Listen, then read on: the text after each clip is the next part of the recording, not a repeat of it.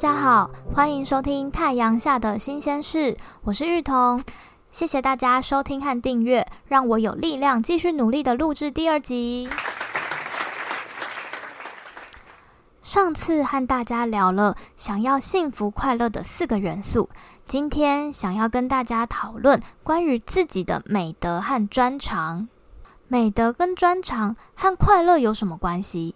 在这边，想先介绍一个名词，叫做 “flow”，中文翻译叫做“心流”。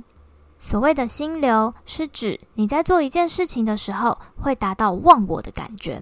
它是一种很及时。正向此时此刻的感觉，不包含任何的意识思考。比如说，你很喜欢画画，当你从下午就开始画画的时候，你可能完全投入了这个画画当中。当你画着画着，突然意识到，诶，为什么灯光好像变暗了？抬头一看，才发现，啊，原来天都黑了。这段你感觉不到时光流逝，完全投入在画画的过程，这个东西就叫做心流。这种投入一件事情所产生的心流，会让人家感到很幸福，而且这个幸福感还会继续的延续。那你会不会觉得很好奇呢？常常我也是追剧、看小说，看到忘我啊，为什么却被认为这不是幸福的方法呢？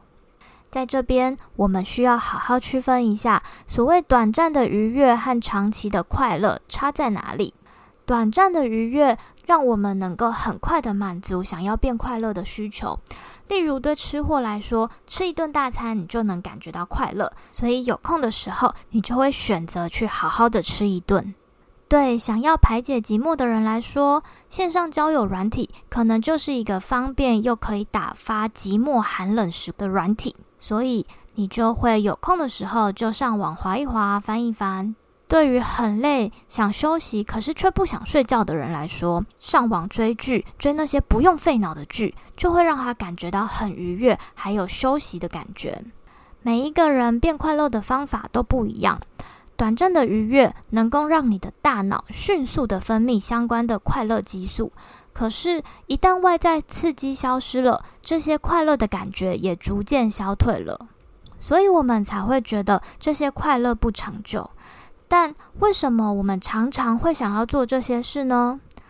因为做这些事情很快就可以让你变快乐啊！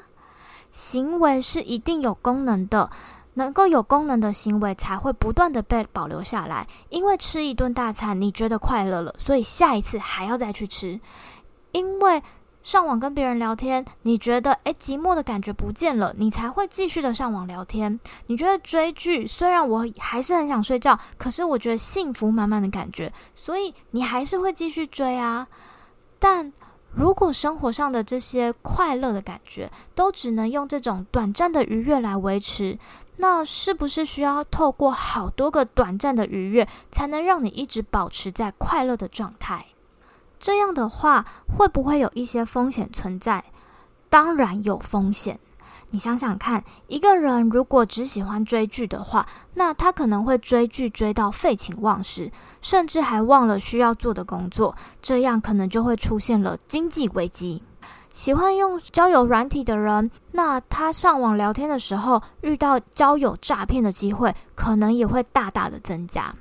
那些喜欢吃大餐的人呐，一不小心就会有变种危机，恨不得丢掉所有的镜子跟体重计。短暂的愉悦可以立即满足我们想要暂时休息的感觉。如果啊，生活中偶尔来点短暂的快乐，那就是一种生活调剂。可是，如果完全要靠着短暂的愉悦撑起所有的幸福和快乐，那可能就需要好好考虑一下了。和短暂的愉悦相反的是长期的快乐。长期的快乐需要先付出努力才能有收获，也就是我们常说的“先苦后甘”。如果你是运动员，想要纵横全场拿到单场 MVP，如果没有先练好基本功，MVP 大概只能在梦里想想而已。如果你是学生，想要拿到好成绩，如果没有先苦读，怎么能够得到满意的成果呢？如果你是业务员，想要签下一笔大单，没有花时间先取得客户的信任，又怎么能够在多位竞争者中脱颖而出？跟短暂的愉悦不同，这种先付出努力所带来的快乐，它是一种很深层的满足感。虽然比较迂回才能得到满足，但是这种满足感却是比较持久的。想要满足感和幸福感所组成的快乐，只要努力就可以了吗？这句话只答对了一半，另外一半是你需要有努力的方向。Seligman 和其他的心理学家，他们在研究正向心理学的时候，他们呢翻遍了世界各地宗教和文化的资料，他们发现有六种跨文化的美德，而人们只要能够发挥通往美德的长处，你就会感觉到快乐，而且是真实的快乐。在《真实的快乐》这本书里面，Seligman 列出了要达到这六种美德所需要的长处，总共有二十四种。在这边我就不一一列举了，如果有兴趣的人可以去参考看看。我只想特别说几个长处，让你知道这些长处是什么意思。长处跟才华不太一样，才华可能是天生的，像是绝对音感，或者是绘画天分、数理能力等等。但是长处不一样，长处是可以被训练的。像要达到智慧与知识的美德，其中一个长处叫做社会智慧。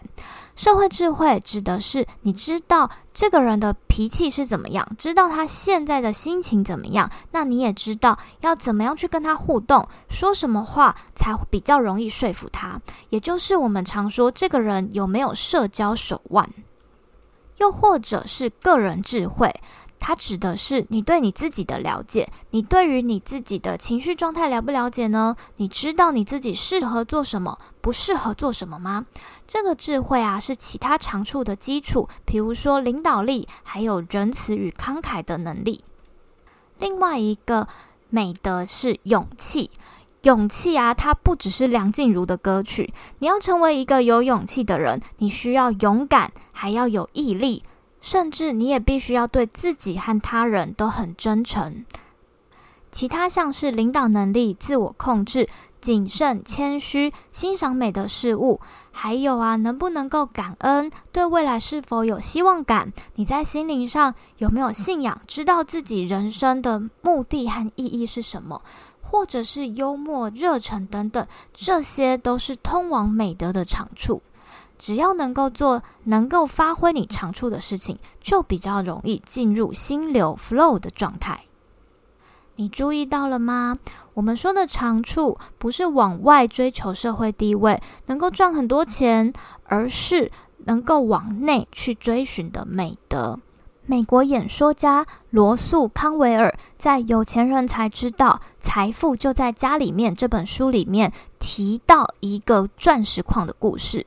大意是说，农场主人阿里为了去寻找传说中的钻石矿，把自己的农场卖掉，最后追梦没有成功，反而是接手农场的新主人在农场的小溪里找到一颗颗的钻石原石。这条小溪也成为有史以来最赚钱的钻石矿之一。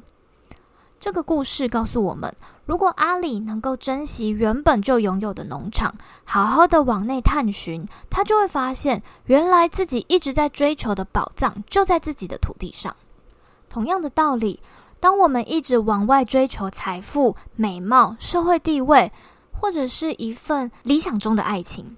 可是却忘记往自己的内在探索，或许就会像阿里一样，错失了钻石矿。幸福到底是什么呢？研究大脑的医师迪帕克·乔布拉他说过，想要追寻永恒的幸福，有几件事情是我们应该要做的。第一是做自己喜欢的事，包含自己喜欢的工作。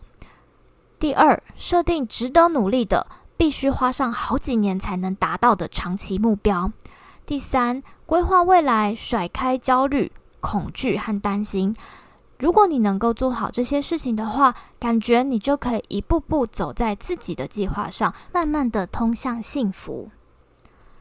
我想，所谓的幸福，就是你能够透过自己的努力，让自己的生活增加满足感。上面提到的二十四个长处，不一定每个人都拥有，但至少你会发现，可能有一两项长处是你很擅长的。当然，长处越多，我猜你可能会过得越幸福啦。不过啊，如果你的长处不多或是不明显的话，你也不要担心，因为这些长处都是可以被训练的。一旦你下定决心要学习这些长处，你就可以朝这个方向努力。听完这些，是不是觉得人生还是很有希望的呢？想不想要赶快来训练一下自己的长处跟美德呢？在这之前，还有一支预防针要帮各位打一下。你要知道，你怎么想会决定你怎么行动。